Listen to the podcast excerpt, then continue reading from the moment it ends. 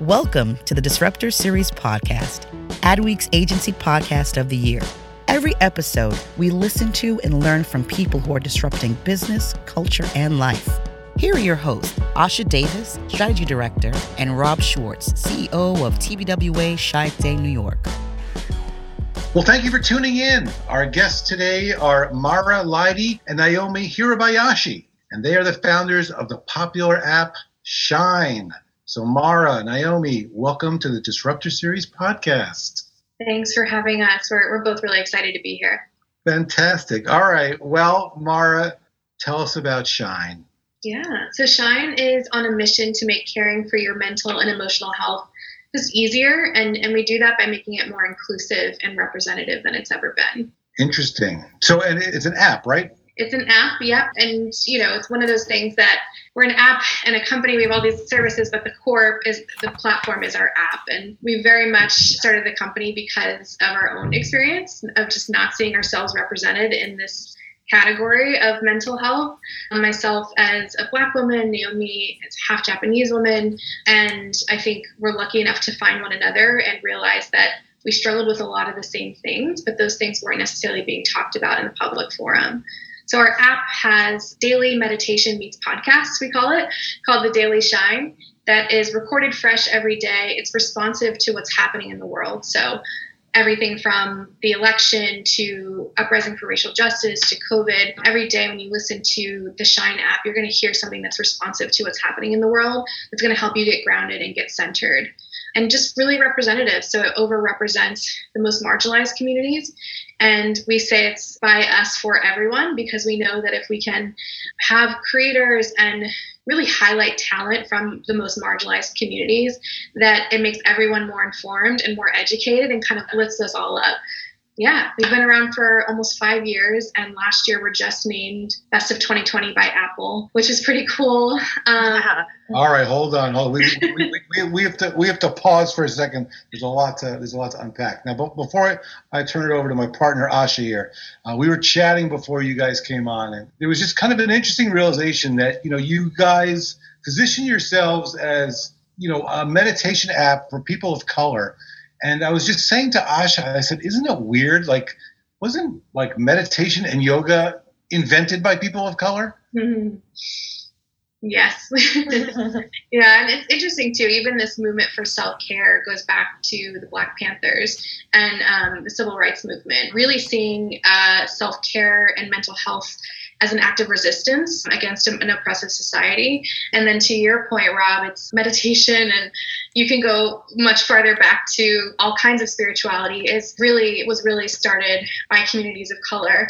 And so when we think about the opportunity we have, it's how do we both like translate stuff that's been around for a long time oh even when we first started, when we started reaching out and working with different psychologists, they were like, yes, we need something that takes these terms and these tools and solutions that have been often just kind of put into a box and not made mainstream. We need we need to brand that and make it easier. So not just meditation, but how are you really taking care of your entire self mentally and emotionally? And then yeah, how do we bring the color back into it? Like how do we just like it's funny. I remember when we first started, we had a black woman on our website. It was like a stock photo, and we got emails from people that were like, "Hey, just you know, just wondering, is this only for women? Is this only for people of color?" And you know, we're again care so much about inclusivity and representation, but um, we really are for everyone. And I think that just the idea that representation sometimes makes folks think that it's only for a specific group is something that we want to help like unnormalize. We, we really want to make it so that it's just normal to hear from like black women in your meditation and you can be any any background and really not only enjoy that but get a lot of value from it yeah, Naomi, that is so interesting because nobody would ask the same question if it was a slim white woman on there, right? Obviously, women of color are also accustomed to not seeing ourselves represented in the wellness industry as much. And it's so interesting that you know to even hear the reaction that the minute that you put a black woman in that image it's like is it only for black people? That is truly interesting that you guys sort of uh, experience that. Yeah i think just to build on what marah was saying part of why we're very thankful for the opportunity to do what we're doing to educate people on what does it mean when we say representative and inclusive? And to, as Marah so wonderfully said, it means by us for all of us. But the by us is really key because we are going to just naturally have, you know, 80% of our team is BIPOC, for example. When we're talking about different experiences, we're pulling from our own experiences. Marah, as, you know, a, a black woman in America, myself as a half Japanese woman.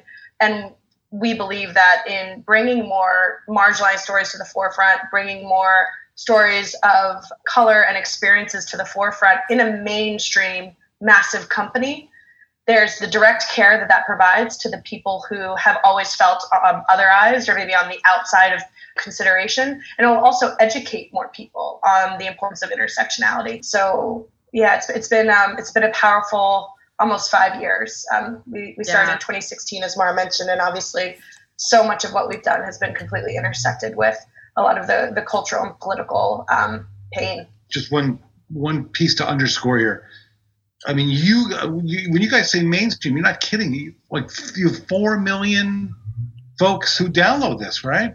Yeah, we um, our reach is over four million. We're in 189 countries, wow. and our belief is that we we started this because we were fueled by our frustration. There was nothing that was just talking about mental health in the ways that we talk about mental health, which is not here. Let me talk to you about my mental health issue. It's ah, gosh, that meeting was really tough. I feel like my manager is is labeling me in a certain way and unable to see my full self, and I'm having trouble, you know, navigating that stress.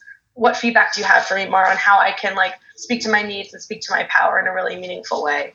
So when you're solving for a need that's just not being addressed, the opportunity is massive. And again, just really grateful that we were not only able to start Shine, but start Shine when we did because the need has only increased, obviously, in the recent years. Well, I think you you guys, you know, showing up as you are was something that, that was attractive to us, you know, because we've got mugs and T-shirts to live up to. You know, we need to find disruptors. And uh, mm-hmm. were you feeling as you looked at what was going on? And this was, you know, our observation. You know, there's kind of this like white yoga mom industrial complex. Mm-hmm and like that's sort of like what this thing is. And I mean, like, did you kind of see that and go, wow, there's this existing big thing. Can we break this in some way and break it for all the right reasons? Yes. Naomi, you can jump in on that. Um, I, feel like I think um, whatever your journey is in taking care of yourself, it's like do you because because um, you need to first and foremost, you know, your life, your situation, it's all different what we were really bothered by was that taking care of your mental health and being well was sold as a commodity and sold as a luxury. And that is wrong. It's limiting, it's offensive, it leaves out the daily struggle of so many people's experiences of I'm trying to make rent, take care of my family, deal with a toxic boss at work, deal with my own trauma, and I'm trying to show up every day and get through it. And the idea of wellness is this luxury lifestyle that's only given to few just creates more struggle, honestly. Because if you don't look like that, if you're not that size, if you don't have that disposable income, if you can't go to that place, then you're on the outside. And so much of what we struggle with is, is feeling alone, feeling alone in what we're struggling with. So, Marah, let me know if you have more to add, but I would say, yeah, definitely. And we were also honestly just confused. We're like, why is nobody talking about how you take care of yourself in a way that is is human and normal and conversational in the way that we talk about it, right? And I, I, think that's where the best ideas come from, especially for consumer companies, is you're confused or frustrated by how something is being solved. It's either limited, it's it's uh, tone deaf, whatever it is, and you figure out a way to to solve solve it based on immediate needs or experiences. And then obviously as we grow as a company pulling in those collective needs and experiences. But it's been so limited for far too long and we really see this this new era is is accessible self-care. Talking about how we take care of ourselves and our mental health in a way that is accessible and so we're just we're just proud that our community validated what what we thought was the right direction and um, have been able to build alongside of them the last four years. Yeah, and you know, Naomi, the best disruptors, the best disruptions, the best ideas are usually so freaking obvious. Yes, like, exactly. It's, like, it's so crazy. It's like, uh, how come nobody's approaching mental health for all humans? Right? Which is why we need representation in positions of influence and power and change. Absolutely. You're so right, Asha, because it's like, it was so odd. I feel like once we did it, everyone was, you know, very excited to see it. But look, the, the VC space is obviously suffers from a representation problem. And so it's starting to change, but we need to see more change because there are so many obvious solutions that are being left on the table because people with the best ideas built from their own experience do not have access to capital or opportunity in the same way that other people do. Mm. Mm. Just, it made me think of when I first met Naomi, and I was I, I was like a few years behind her, mid twenties or something. Naomi had just turned thirty, and you know when you're like cusp, coming up on the cusp of 30, you look at anybody else, you're like, this is where I need to be by 30. And she was a CMO and just all around badass. Like everybody wanted her in every meeting. She elevated everything she touched and also was like very giving and warm and loving.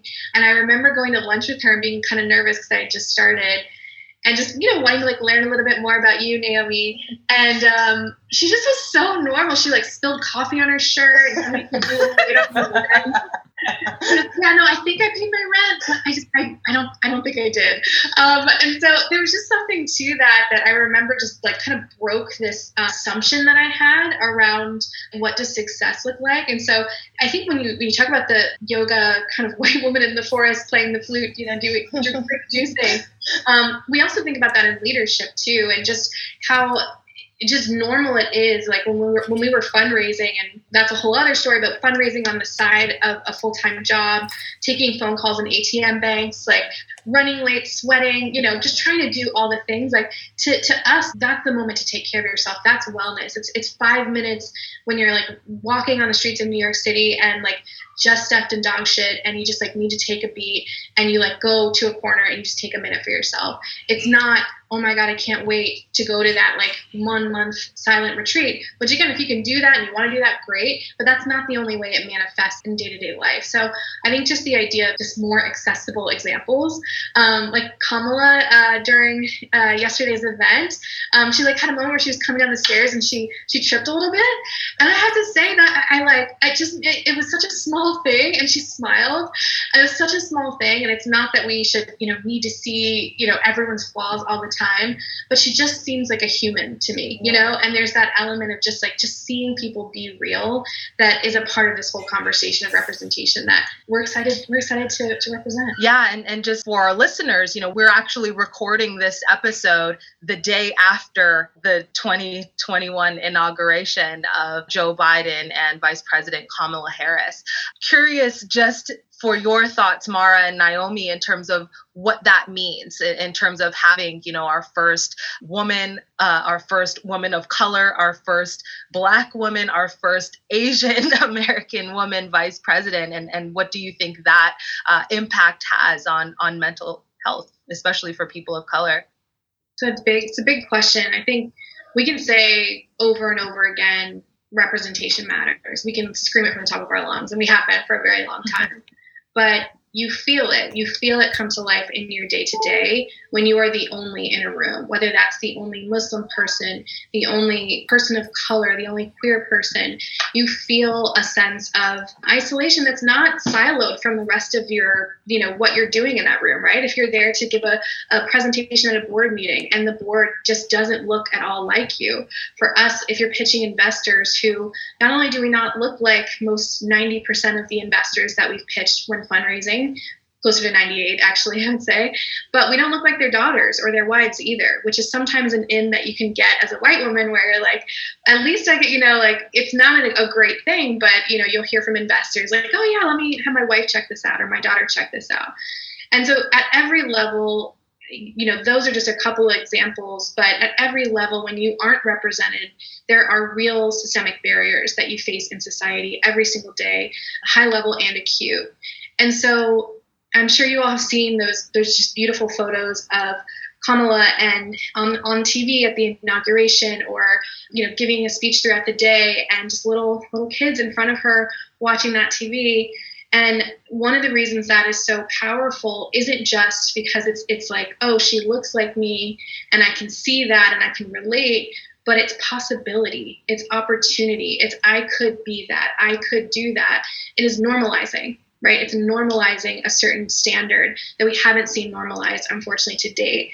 So there's such a longer answer and probably another podcast recording to be done on just this topic.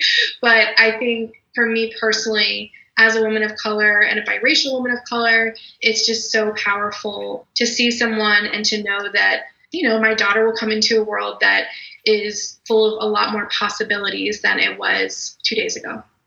That's beautiful. I definitely completely understand. You know, I'm also a, a, biracial woman of color, actually, a very similar mix to our new vice president, uh, half Jamaican and half South Asian. So, you know, I definitely hear you when you say, you know, the fact that something like that would be even possible, at least for me, it's almost like, especially after the last four years in America, it just, it feels good in, in a way. And I'm feeling good too because I'm just like uh, the vice president's husband. I'm just a schleppy Jewish guy. we love as a first gentleman. We love, we love it. I know. Say my family. He's the se- he's the second gentleman, but the first Jew. Okay, so just to jump in a, a, bit more with you guys, you know, you, you did an interview with Forbes, uh, among many others, and you, you really outlined that your goal was to make daily well being more accessible. Tell us a bit more about what you mean by that and accessibility. Yeah, I think when Naomi and I first started the company, it was after four, three or four years of working together at a nonprofit in the city. And we had very quickly bonded. We'd come together and said, like, there's so much that we have in common, both in like our past traumas and our backgrounds. We got deep at a staff retreat, and but also in just how do we navigate the day to day. And we found this just incredible support system within one another, where from um, you know you're not alone. I've been there before. I know somebody who has, and give each other tactical ways to navigate whatever that emotional topic was. And so we saw a like, beauty in that. And I think also being from I'm from Georgia, Naomi's from Virginia we were in this like really cool, exciting environment in New York City. Um, but you know, we have little sisters and family members that like didn't have that. They didn't have somebody they could go and talk to that kind of felt like what we would call this like aspirational peer. And not only was there not that, but there was all this stuff that was still around from this like self-help era, like the 80s and 90s. Like you, they come, we kind of just translated it digitally, but you still had the like the top-down gurus and the like more of a focus on physical health and mental and emotional health. Or you have a lot of books, and people would have to we had friends in our lives that would be like, oh yeah, I just got the new XYZ book. You know, Shonda Rhimes wrote a beautiful book, Year of Yes. And I took it and I translated it into a vision board and, you know, I'm journaling every day. So it was either really manual and you had to kind of figure out how to make it a daily ritual yourself. It was top down or it just wasn't inclusive. We think of the, the companies of the world that just, they do still offer that idea of wellness and that aspiration of well-being, but you just have to pay $150 a month, you know, to access it. And so we said, why don't we take our the beauty of our relationship and what we've been able to give each other our background in tech and we specifically focused on messaging and how to really build a relationship specifically with young people at the nonprofit that we worked at and combine it and really offer something that just makes it more accessible for you to check in with yourself. So a daily simple check-in we called it the daily shine it started as a daily text. The daily text went to 50 people and it was a side hustle. And very, very quickly that grew from 50 to 3,000 people without even having a website. And so we knew that there was something there. And um, it really all gets to just like how can you meet people where they are and provide something that's accessible to their day to day. That's fascinating. To have something grow like that organically is not something that you commonly see. So to me, that really demonstrates how big of a need there was for people to have those sort of daily affirmations, if you will, and some ability, to your point, check in with yourself so that you know you can shine right mm-hmm. and I, I, think you know that is a, a truly beautiful thing i think and really even when you think about, you know, even in our daily lives, when you just send a random text to a friend or a family member to say, you know, I'm thinking about you, you know, you're doing great. Oftentimes the reaction of the response of, how much they'll be like wow i just needed to hear that you wouldn't even know you know yeah. and it's so it's so interesting that you know you guys basically created a tool for people to be able to give themselves that in some capacity that's right. I was just going to say the self monitoring. You know, there's the community that we build, the team members, the family, whatever it may be, but so often just the, the ability to self monitor for ourselves and use the tools to help us do that, you know, because it can be so easy to forget. So, you know, my idea of mental health, I just ate, you know, five graham crackers before our call. I was feeling a little bit stressed, but I'm calm now. So, how does it work? I mean, like, just kind of walk us through. You, you get the app, you know, the uh, Apple App Store, and then what happens? Yeah, so Shine is really built just in terms of big picture mental health. How, how does it work? Um, built within the ACT framework, so um, or ACT rather.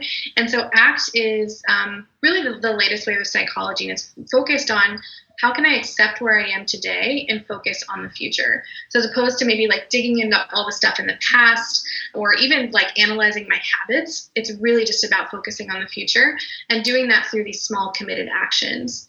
So, as I mentioned, we started as a text message, and a few years ago, really created the mobile app to provide more of a robust experience. And the app, if you go to the App Store or Google Play, you can download it. It will ask you what's your first committed action, basically. So, we call it an intention. Um, so, that could be anything from I just really want to practice more gratitude this week. I want to be better at like seeing myself and like seeing, you know, my worth this week. And then what we'll do is we will give you a daily recommended self care ritual that's just for you.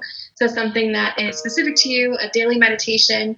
You'll get daily check ins where you can check in on your mood and how you're feeling. And then each week, we'll check in on that intention specifically and give you feedback and get a sense of how it's going. And the goal is to facilitate a level of both accountability. That's a big part of this conversation of, of mental health and self care that's often not talked about. People want to be checked in with. I think you mentioned this, Asha, as well. Like when you get that text from a friend or you get something from somebody, it's not just that I bought a book and then I just forgot to read the rest of it and nothing happened. It's that I committed to something. I said I wanted to really focus on this. So just to how's it going is incredibly impactful. So that's kind of the core experience. And then, as I mentioned, the daily shine is the free component. So that's the free almost podcast. And that's where, you know, today we're reflecting on, for example, the inauguration. And while we can be really excited and hopeful just how it feels to come out of a place of being so uncertain for so long on top of the pandemic. So users can access that content for free on top of the more personalized premium experience. And Marah, you just mentioned the pandemic, and I'm curious because obviously, you know, that was a significant shift in terms of how people were thinking about their mental health and the importance. It really forced people to sort of look within, especially when you can't go outside, right? and so, and so I, uh, I, uh, I'm I'm interested because you know by the time 2020 came around, you guys had been in business for about four years or so. Curious to understand sort of what is the most powerful thing you guys learned as a result of 2020 and the ongoing pandemic. Yeah, the year of 2020 was significant for so many reasons, you know, that we that we all know. I think with mental health specifically, the biggest change that we saw happen was a destigmatization of mental health. And the, the two biggest forms of stigma are social and then the self stigma. Self stigma is that that feeling that we all get right when we're struggling and there's shame or insecurity and you're you're keeping it in. Um, and then the social stigma is the fear of isolation that comes from speaking out or the way that you know we see mental health people struggling with mental health perceived in mainstream media whatever it may be. Because of 2020 there was multiple pandemics right? There was the pandemic itself and then what that highlighted about in so many ways the two americas that you know people may experience from economic crisis health access caretaking. And this summer the really the fight for racial justice that has been going on for so long obviously but the focus and the elevation kind of on the main stage of we have to talk and address and speak to what's happening in our country in terms of this systemic racism. And when you pull all of those threads so you know everyone has their own personal experience to uh, a multitude of those things maybe to one of those things. The um, severity and the impact obviously has a spectrum of experiences but the unifier was was pain and it was grief and everybody was struggling from something this last year And we actually heard from our community that one of the first changes that even even before um, the summer, just just in April, is that people were talking about their mental health more than they were before the pandemic with other people. And the single biggest reason why was I know that other people are suffering too. So that social isolation or, or stigmatization, and then also just the self of feeling like, oh, is this weird or am I am I not right or should I just be stronger? That was all thrown out the door. People were just like, I need to talk about what I'm going through. And then in the fight for racial justice, the importance of intersectional mental health, understanding that people will be experiencing mental health issues at a different rate because of their experience. And so, you know, as we ended out this year, one of the biggest things that we reflected on through our community really was okay, now in a mainstream way, we are more comfortable talking about our mental health. Michelle Obama talking about her low grade depression, Chrissy Teigen talking about her grief after losing a child, Meghan Markle talking really openly about not being okay. I mean, we are a celebrity driven culture and people who are in these versions of success that we so attain to get to are just saying like hey i struggle too so when we started in 2016 like marah mentioned i mean we had to do so much education around both the opportunity for a better solution, a more inclusive solution, a more conversational solution, and also the opportunity and the need for a more representative and inclusive company and brand and product and team that speaks to mental health in the way that we experience it, which is a diversity of experiences. So that energy, I think, is what we're pulling into this new year, knowing that, you know, honoring the pain that that came from and focusing for us as a company on how we can address those issues now that people and us as a culture are a lot more primed to say like okay i think i need help i think i need to talk to someone about what i'm experiencing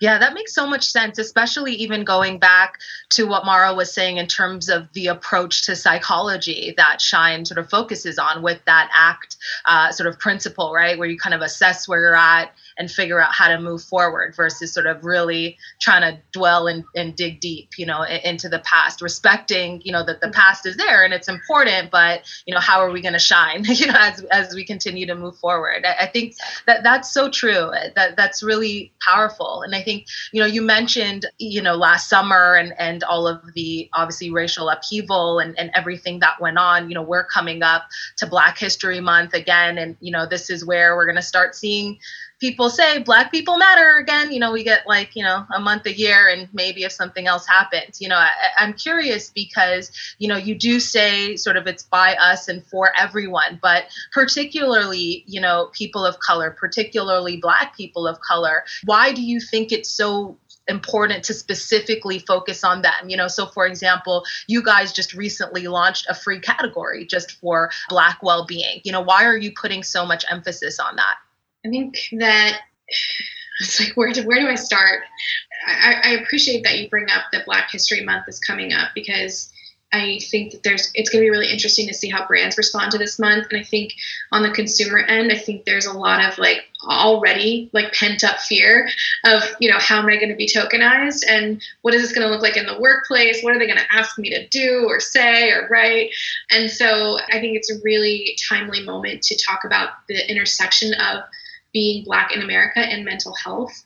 We know that just even today, research shows that Black Americans are 20% more likely to have serious psychological distress compared to our white counterparts. And also, those feelings last longer of hopelessness, sadness, worthlessness. We have our own mental health disorders. There's something called racial battle fatigue that speaks to the physiological manifestation of dealing with microaggressions every day and kind of just what our body holds every day. And the list goes on and on, just in terms of the not only the disparity that we see in terms of the symptoms and the issues, but in terms of the solutions. So, just a couple of years ago, the American Psychological Association only had 5% of its members that were Black. And so, if you think about access to things like therapy, which we are huge proponents of and we think are really important in terms of the overall mix of a person's mental health support, there's a lack of resources and a lack of cultural competency to give you an example of cultural competency and how that comes into play, there's a lot of, I would say, some research, rather, not a lot, that has been done on even things like language. So, Black women, I know even my own family refer to anxiety is nerves sometimes, right? Like, oh, my nerves are bad, or, you know, you're getting on my nerves. And they might not say, like, I have anxiety, like, this is something I have diagnosed for myself. And so there's some new research coming out around how to bridge the gap with some cultural competency. But at the end of the day, if you have more providers and you have more content that look like the people and represent the people that they're serving, there will need to be less education on how to translate cross culturally and build that cultural competency. So, those are a few of the reasons it matters on top of just generational trauma and the trauma that our bodies carry. You know, my cells were in my grandmother's body, my great grandmother's body, and that looks very different for me and my family with our history in America dating back to slavery. And then in terms of the solution and the opportunity, I think that we and so many companies have. Ethel's Club is another company that we're a huge fan of to just provide a solution that is more representative and inclusive. You know, we've always had content specific to Black well-being, whether that's around, you know, a meditation for wash day, to speaking specifically to voting or to specific microaggressions that you might experience. We've always had this content that's been intersectional, but all we did this past year is just package it differently and make it more overt and more clear for people. I think one of the biggest learnings Naomi and I have had is that when we first started the company, even though we knew the power of representation, know, we had it in our content, we didn't put ourselves on the website. We really didn't put ourselves anywhere in terms of like advertising or anything like that. And we said, you know, we want to be the book and not the movie. We want you to be able to see yourself as the voice of Shine. And while I, I still like, I love that sentiment, what we realized this past year was even just putting our faces on the website and being just more, much more overt and explicit about our story, about the representation we already had in our app, where 90% of our content is voiced and created by Black women. It led to this reaction from not only our own community, but incredible growth outside of our community from people that were saying finally something that feels authentic, that was created authentically, and isn't just pandering to this moment because as you mentioned, Asha, there's a lot of skepticism about this moment. So we're, we're really proud to be a representative tool. And actually you know we, we uh, over 4 million users in our community as we mentioned but we over index for pretty much every marginalized group. So we have two times the national average of black women represented in our community for example. And all of that matters. It matters because if we can get access to mental health solutions that are more representative and inclusive, we feel less alone. We feel less stigmatized. We're able to then move forward and work on our mental health. And then for people that aren't a part of those more marginalized communities, whether that's non-black BIPOC or white folks, we're able to learn and, and again like educate and really advocate for those more marginalized communities in the content. So imagine if you were going to, you know, a meditation, a live meditation, and somebody was speaking about something that wasn't your experience, but you were learning as you were working on your own mental health. The beauty of that, it's like it's so so powerful and it's possible to do that in a really meaningful way at scale.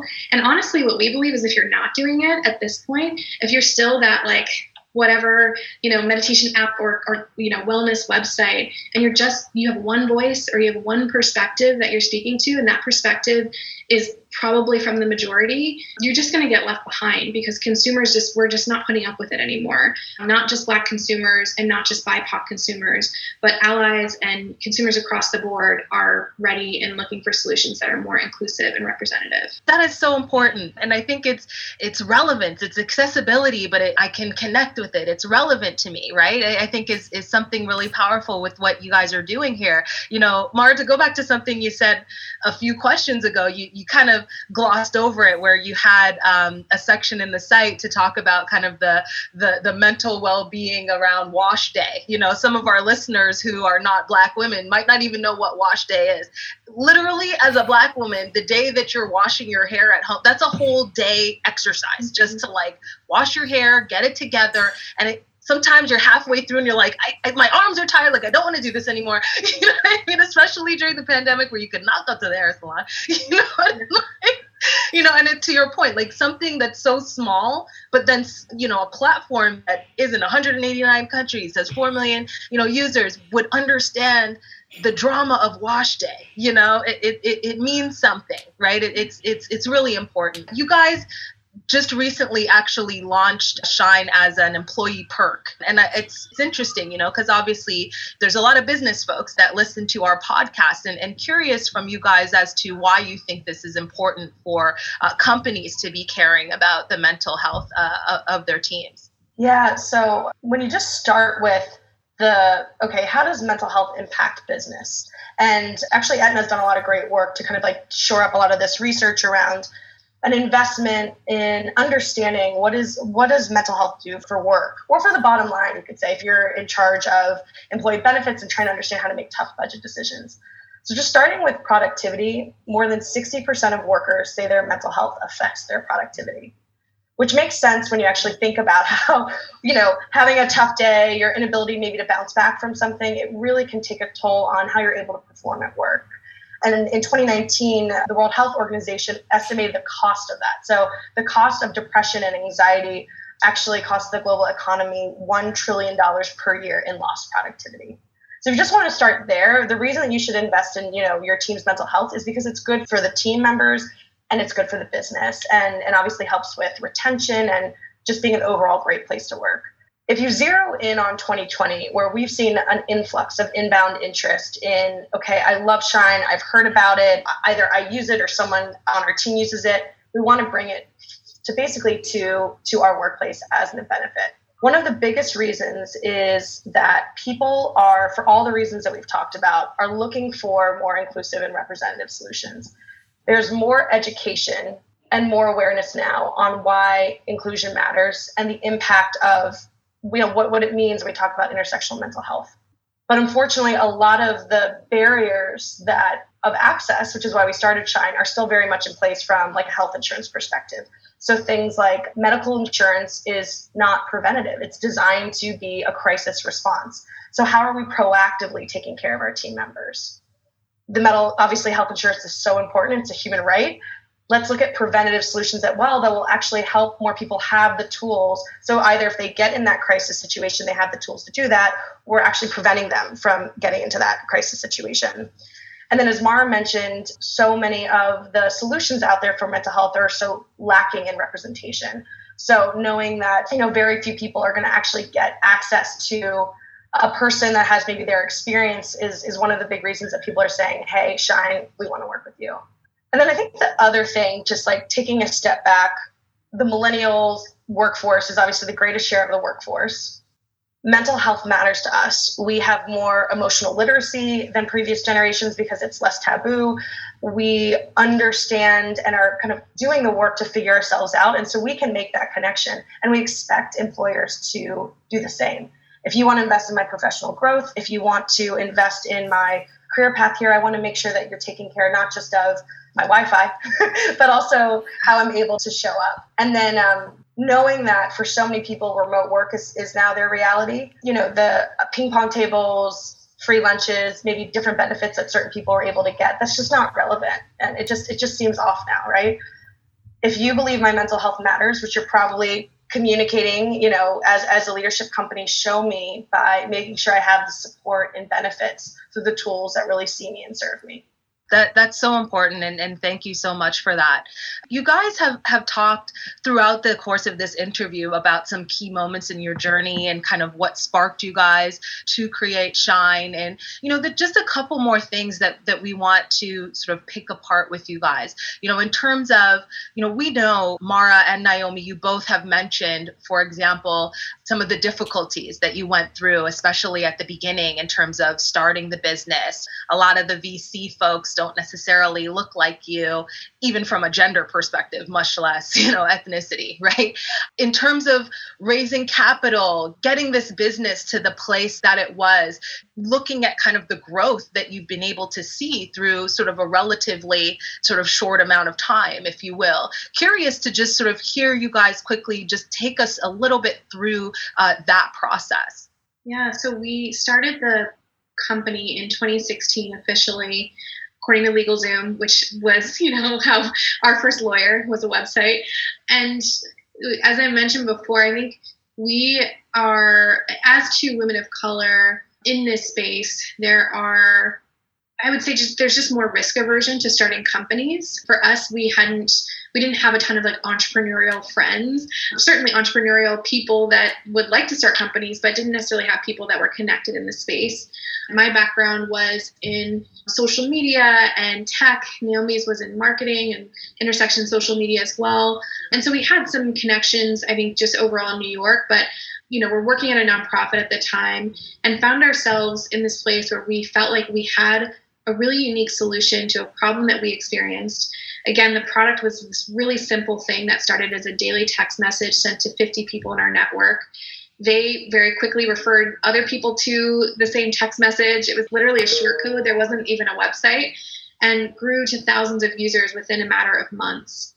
And so it was around December before 2016 that Naomi and I had a very New York stoop moment where we were on a lunch break and we were sitting there and just saying, getting ready to go on the holiday break, and basically said, like, this is it. Like, we got to call it because we know we had had the same conversation on that stoop a month or two before that that was like this product and you know idea is really cool but just so you know i don't have a nest egg i'm sitting on. So i just want to be clear and we both kind of had the same reaction it's like well i don't either i'm a debt.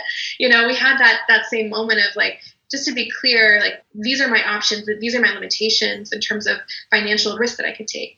And what was so beautiful about the last stoop conversation we had was we thought a lot about that. We had thought a lot about the risk that we would be taking by starting a company. And where we landed was that we had been through really hard things before in our life. We had gotten creative about how to make money. We both had worked in the service industry, waitressing, dishwashing, babysitting, all the things, and had also built a really great careers in New York over the time that we had been there so far. So we ultimately said this, this is just it's bigger than us and it's worth us taking this risk and it's going to keep growing beyond us. So the question is do we chase it or not we decided to do that and then came back from the holiday break gave our company a very polite three months notice which i wouldn't recommend. It's a long period of time. But i think the benefit was that the three months notice gave us time to fundraise on the side. So we took fridays off and we just started to meet with vcs we got introductions through friends of friends of friends and started to meet with venture capitalists and, and start to pitch our company our first meeting was with Daniel Gulati from Comcast Ventures. And, you know, you'll never forget people like this, but he saw us very early on and said, I'm, I'm interested. I want to be involved. Like, come back to me um, when you've got a little bit more traction. And him and I would say Victoria's Song at Flybridge and Nihal Mehta at ENIAC, they were a few key folks who unlocked our seed round. And it was a very unsexy process, again, of us kind of running around the city and, again, taking phone calls in ATM banks. People would call us and they'd be like, Can you step into your office? I'm like, Of course we can. And we would run downstairs to the ATM bank and pull up the pitch deck on our computer. Um, and it was it was so scrappy and it was so humbling. I'm really glad that we had that process. But I would say that was the first of four rounds that we raised. And it's in some ways gotten easier each round, and in other ways gotten harder. It's always harder to ask, you know, to get more money, but in the ways that it's gotten easier, you know, it's, it's just it's very difficult to break into this space if you haven't started a company before, if you haven't been to business school, and if you don't have the right connections. I'm doing air quotes. We had to do a lot of failing up as well. So we didn't know the jargon. When people said friends and family round, we were like, who is that? Like, what is the friends and family? Can I get that friends and family? Like, how do I access that? We asked one of our first advisors, like, do angel investors want equity? Are they just nice? Are they angel? Like, what's the deal? And so little things like that, all the way to, you know, there's a certain lingo and like game you have to play to create FOMO when you're fundraising. And I remember we had investors say, like, who else are you talking to? And now we know it's like, oh, you know, the usual suspects or some, you know, bullshit answer like that. But we were like, we can send you our spreadsheet. You know, we were happy to follow up with the list of who we're talking to because we didn't know. There was you, you, I feel like you guys are giving away some hidden gems over here. Like, yeah. like I don't even know if you're supposed to be saying all this, Marah. I mean, now I can teach a class because it's like our goal is to just take the secrets and like pass them back, you know, because yeah it's almost like the you know it is the financial industry but just there's so much that's meant to kind of keep people out and so much we had to fail up and learn about across fundraising to the actual term sheets to negotiation. Yeah. and i think there's the bias that that comes into that as well. Some of the first questions we got from investors were things like tell me about your parents which wow. you know i was like you want to know? Like i'll tell you about my parents. But it's like what they didn't want to know is like my family history. What they wanted to know is where they went to school. They wanted to know like what businesses they had started. Maybe they wanted the like cliche they wanted the like immigrant story the like yeah. the bootstrapping story right? And i think there's a whole range of, of kind of bias that goes into this process when again not only do you not look like the people on the other side of the table but you haven't we hadn't gone through the same kind of processes and systems to be preened to have the same jargon and anywhere close to the same power dynamic. So that's what i would say has gotten easier. It's not necessarily that there isn't still a power imbalance in fundraising because there, there always is, especially if you are a woman, person of color, queer person, etc. If you're not basically like a white male that went to Harvard, so that that exists, and that's unfortunately there's a lot of work to be done on the representation side. But the best advice that I try to give to other people that are trying to break into the space who have those same barriers is just to know your power. Like none of this industry works if we don't right? Like if we don't bring new ideas to the forefront, if we don't like take our heart and put it on the table and, and risk it and, you know, have those difficult conversations and get that difficult feedback, it's just going to be pizza delivery apps. It's the same people coming yeah. up with the same ideas.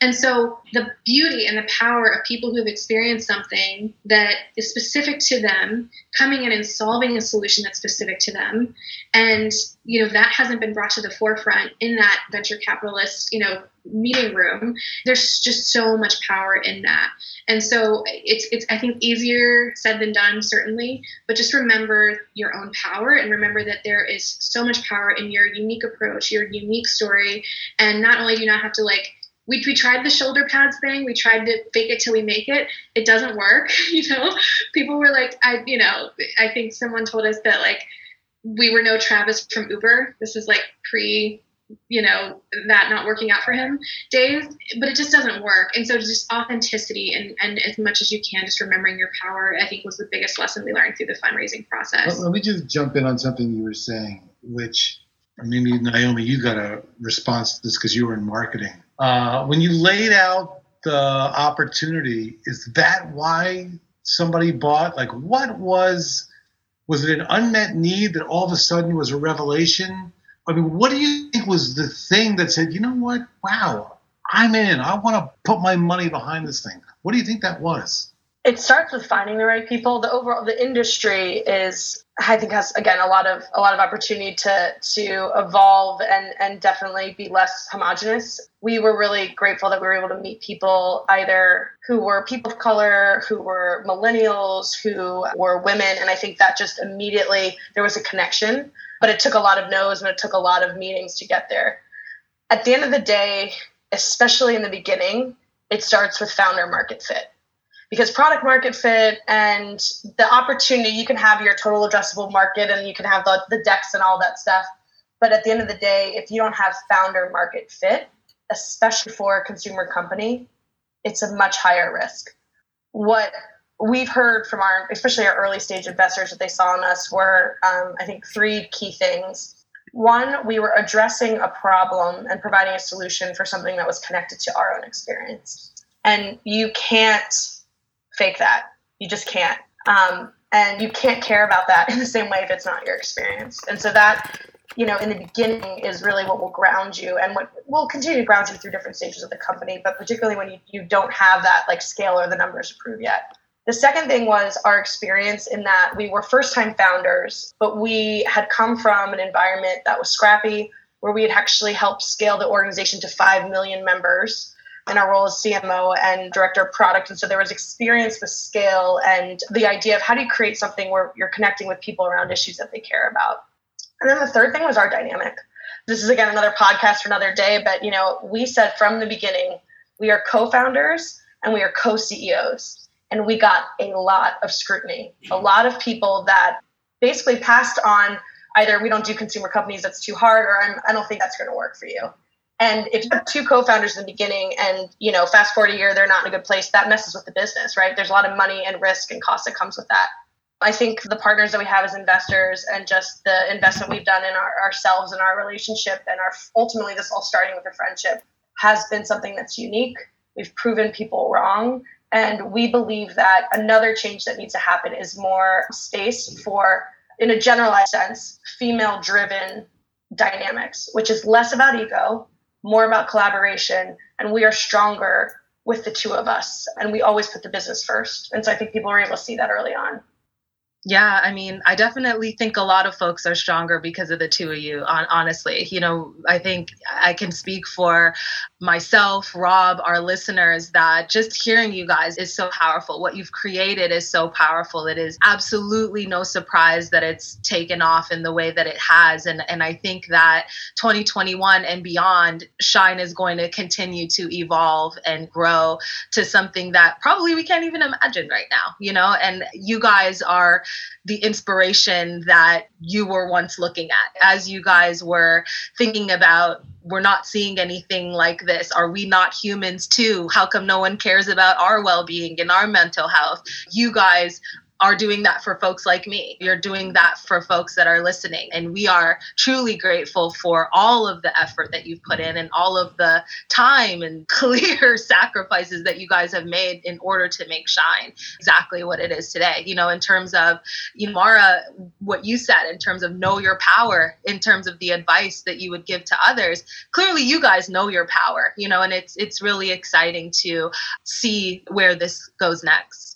That, that means so much, Asha. I'm gonna be. I think we're both gonna be like sitting in that. Yeah. That that really it really means a lot to get that kind of feedback. Thank you. Well, I think uh, just what you laid out, maybe you know, Shine Finance. I don't know. This could be the next uh, the next line extension. I mean, there's no. Oh, we got to. Oh yeah, Mar- I mean, Mar's dad. Mar Mar's dad does a lot of work with breaking the barrier to access around finance. So Mar, let's call your dad and maybe we start something on the side. You know, generate. yeah. Listen, guys, uh, thank you so much uh, for being on the podcast. Uh, you, uh, as, as, Asha said, you, you really are uh, an inspiration, and we just appreciate you sharing your, you know, your brilliant idea and uh, sharing your story with us. So, thank you. Thank you both. Thanks, Rob, and, and yeah, just appreciate the really thoughtful, dynamic process. This is this is great for us. Thank you so much. Thank you, guys. Thank you for listening to the Disruptor Series podcast. Adweek's Agency Podcast of the Year. Craving more disruption? Visit us at tbwachiatdayny.com.